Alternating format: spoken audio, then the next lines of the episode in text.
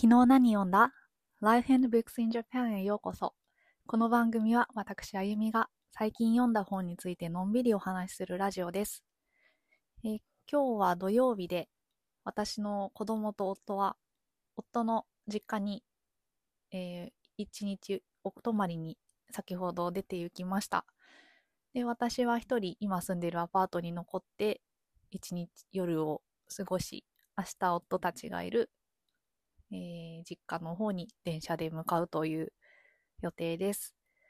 で、3週間ぐらい前も同じようなことをしまして、で、一人で一日過ごすなんて子供が生まれて以来 3,4 年ぶりぐらいだったので、すごくテンションが上がって何しようかなと思ってたんですけど、結果としてすごい自堕落な時間を、満喫することになりました。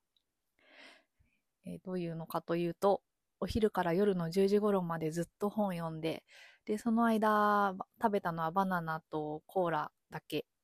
で、夜の11時頃本読み終わって、お腹が空いたなと思って、で、辛いラーメンを食べに自転車に乗って、外へ行き、ラーメン食べて、帰ってきて、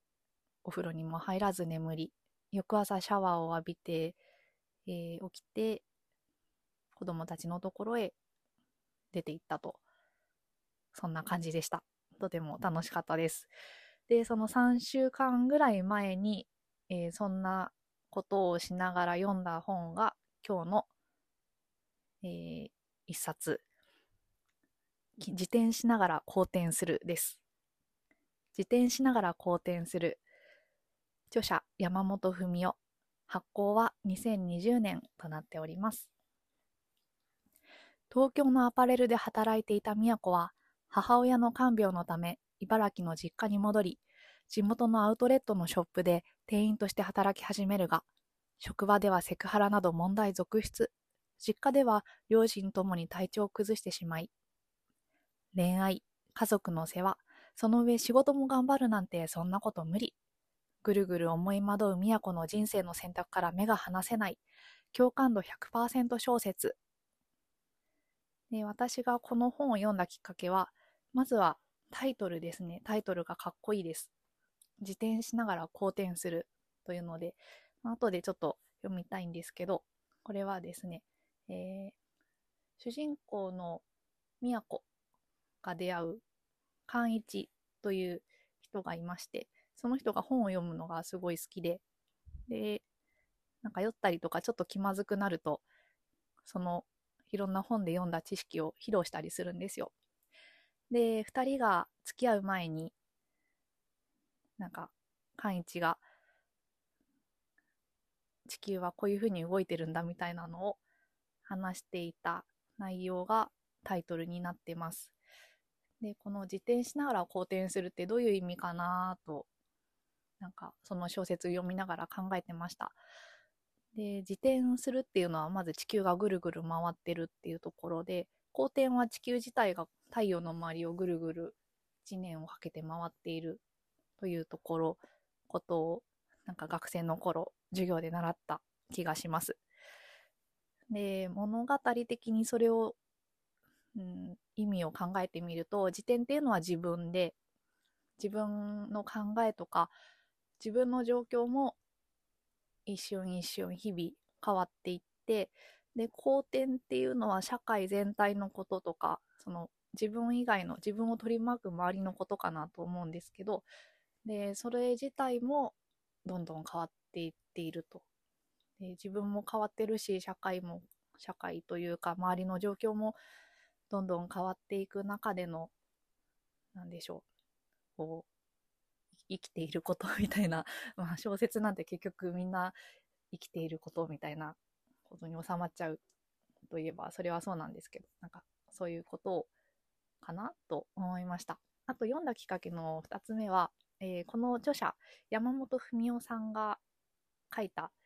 恋愛中毒、こちら1998年発行なんですけど、それも何ヶ月か前に読んで、それもすごく良かったから他の書いた本も読みたいなと思っていたからです。で、この恋愛中毒というのもですね、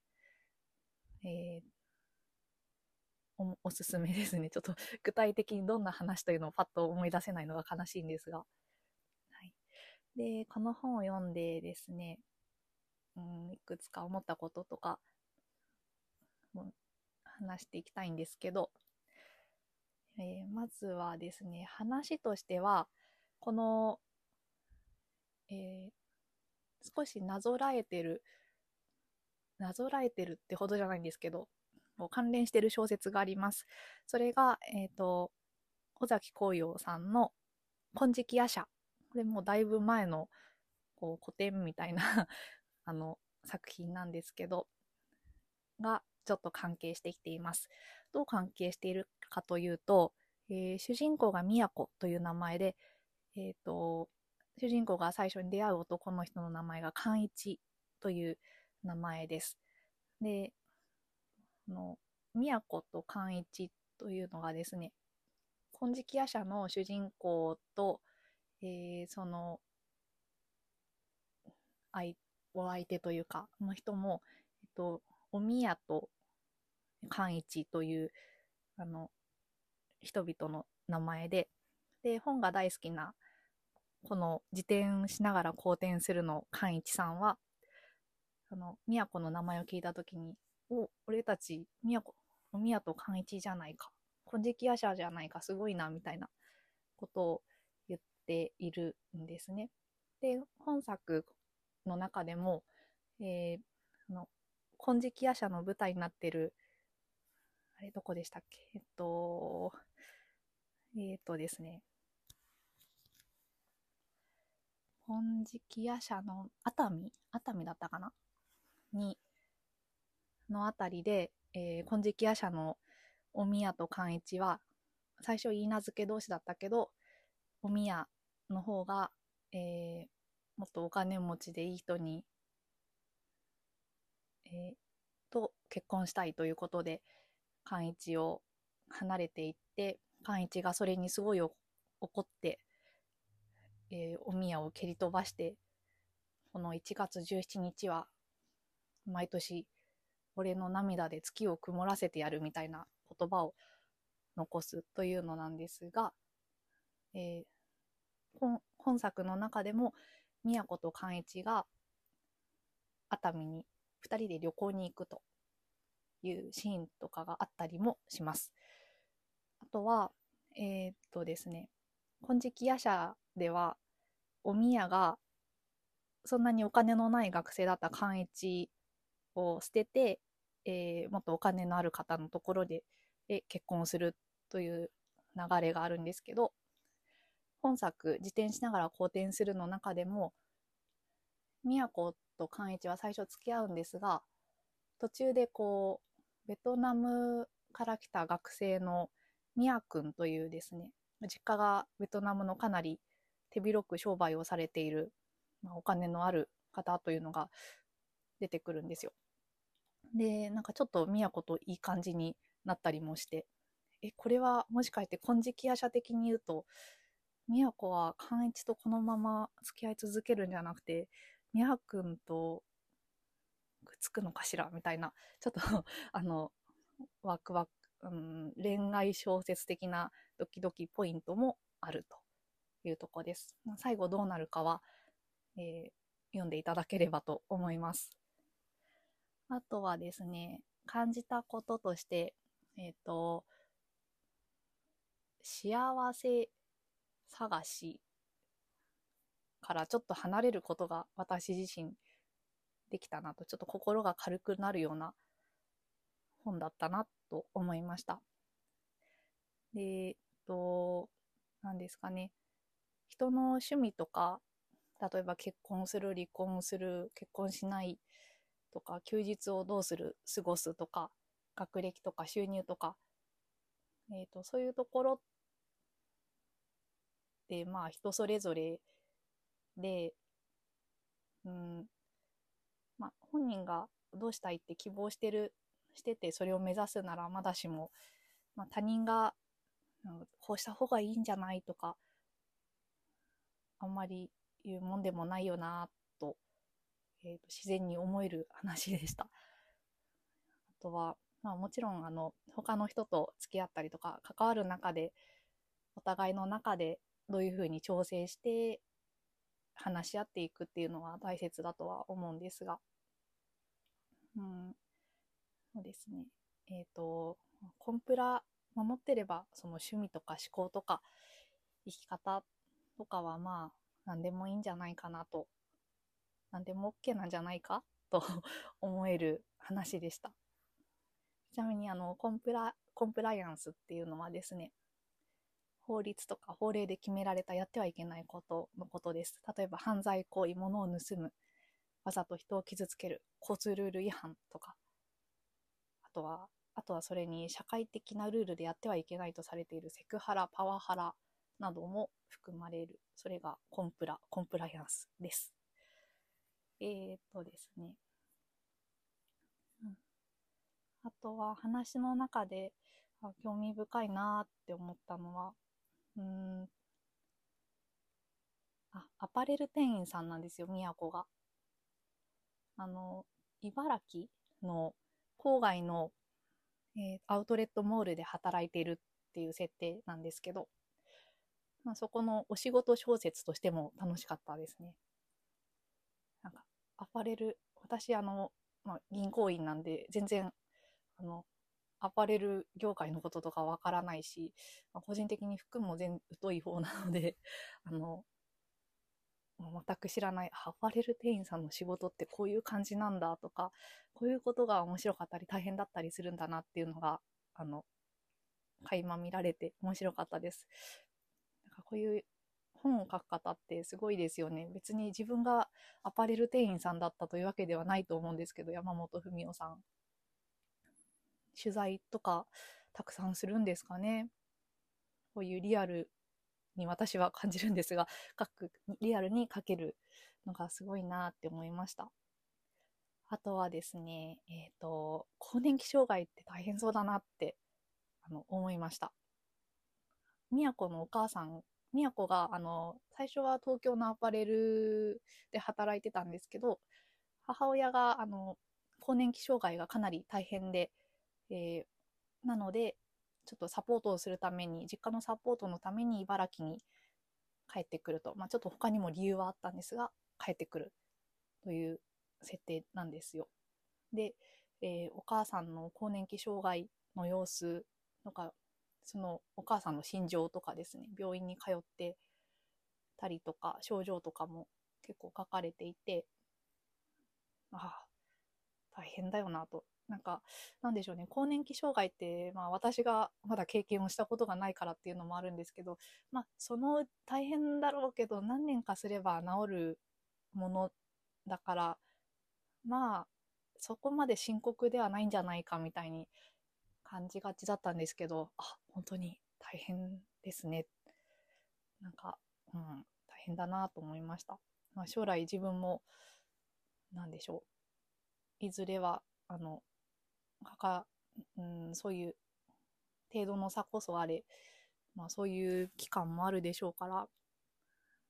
なんでしょうね、知識を蓄えていきたいなと思いました。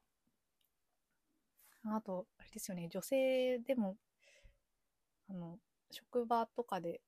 ずっと働き続けてる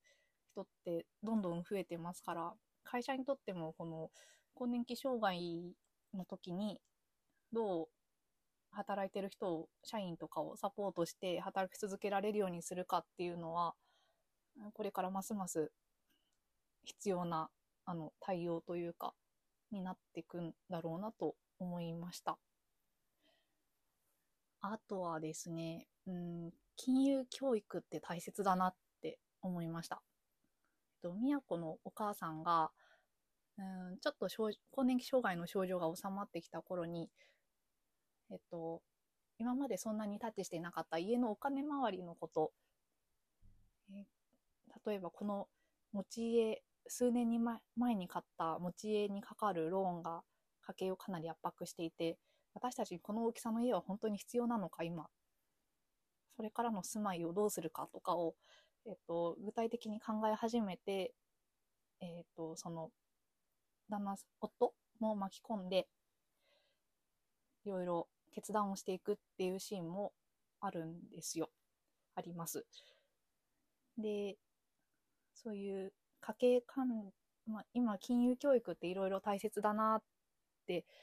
言われているんですが、それが投資教育、株とか投資信託とかそういうのをやるところの宣伝というか、なんかそういうのをやってみませんかみたいな、貯蓄から投資へという流れの名のもとに、そういうのをこう金融機関とかがどんどん発信しているところもあると思うんですが、まずはそこよりも、家計管理、家に入ってくるお金と出ていくお金が今どれぐらいあって、それをどう調整していくのがいいかとかですね、あとは税金どれぐらいかかってるか、実際手取りはいくらだからとか把握したり、あと、借金マネジメントですね、こう住宅ローンとか車のローンとか教育ローンとかいろいろ、借りることもあると思うんですが、それは実際には金利いくらぐらい払っていて、で、これからの自分たちのこう生活の計画の中で、それがどれぐらいの、対応していける量なのかとか、そういうのを、知っておくといいなって思いました。自分が生きたい人生を自分で作っていけるというか、こう自分の船を自分で漕いでいける手段になる知識なんじゃないかなって思いました。うん。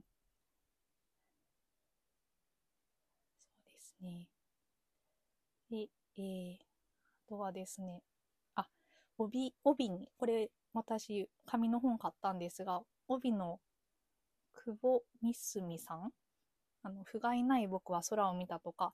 夜に星を放つとかを書いた方の帯コメントが良かったです。悩んでもいい、立ち止まってもいい、回り道をしてもいい、圧倒的包容力を持った傑作長編ということで、本当にその通りだなと。圧倒的包容力で、なんでしょう、自分の人生、例えば SNS とか見たり、いろんな雑誌とかテレビとか見てると、なんか自分の人生これでもっと周りのああいう幸せそうな生活を目指した方が良いのではみたいな、こう自分を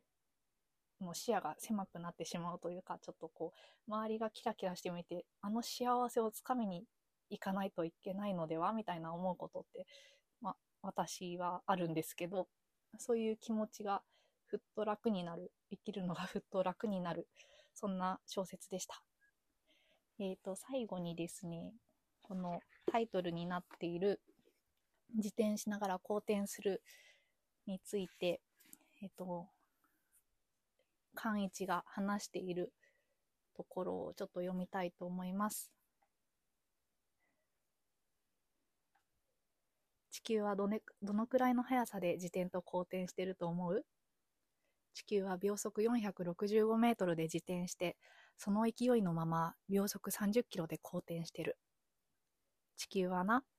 ものすごい勢いで回転しながら太陽の周りを回ってるわけだけど、ただ円を描いて回ってるんじゃなくて、こうスパイラル状に宇宙を駆け抜けてるんだ。太陽だってじっとしてるわけじゃなくて、天の川銀河に所属する2000億個の恒星の一つで渦巻き状に回ってる。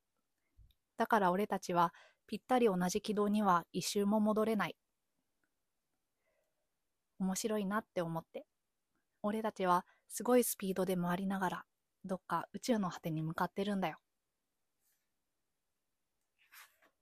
というような、ところもあったりします。そんな、自転しながら好転するとても良い小説だったのでおすすめです。それではまたお耳に会いましたら。